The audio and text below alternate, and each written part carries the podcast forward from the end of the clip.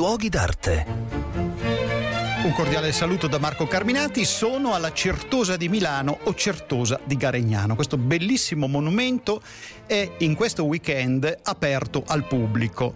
L'iniziativa è promossa dal Touring Club italiano, si chiama La Penisola del Tesoro e quest'anno è realizzata in collaborazione con Radio 24. Questo è un luogo oggi non particolarmente ameno perché qui partono le autostrade che vanno a Torino e ai laghi, ma l'antica chiesa si è conservata e questa chiesa risale alla metà del 1300. Pensate che il primo testimone che abbiamo di questo luogo è niente meno che Francesco Petrarca.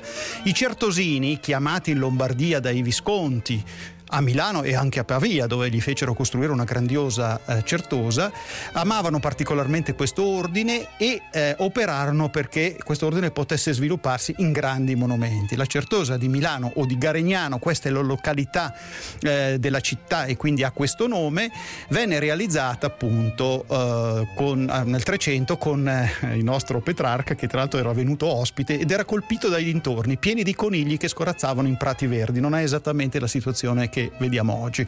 Quello che è meraviglioso è l'interno. La chiesa venne ricostruita nel tempo e tra il 500 e il 600 assunse il meraviglioso aspetto monumentale che vediamo noi oggi. L'interno è ricchissima di cicli di affreschi. Nella, far- nella parte finale della chiesa, nell'abside, ci sono gli affreschi di Simone Peterzano realizzati negli anni 80 del 500. È commovente venire qui, sapete perché?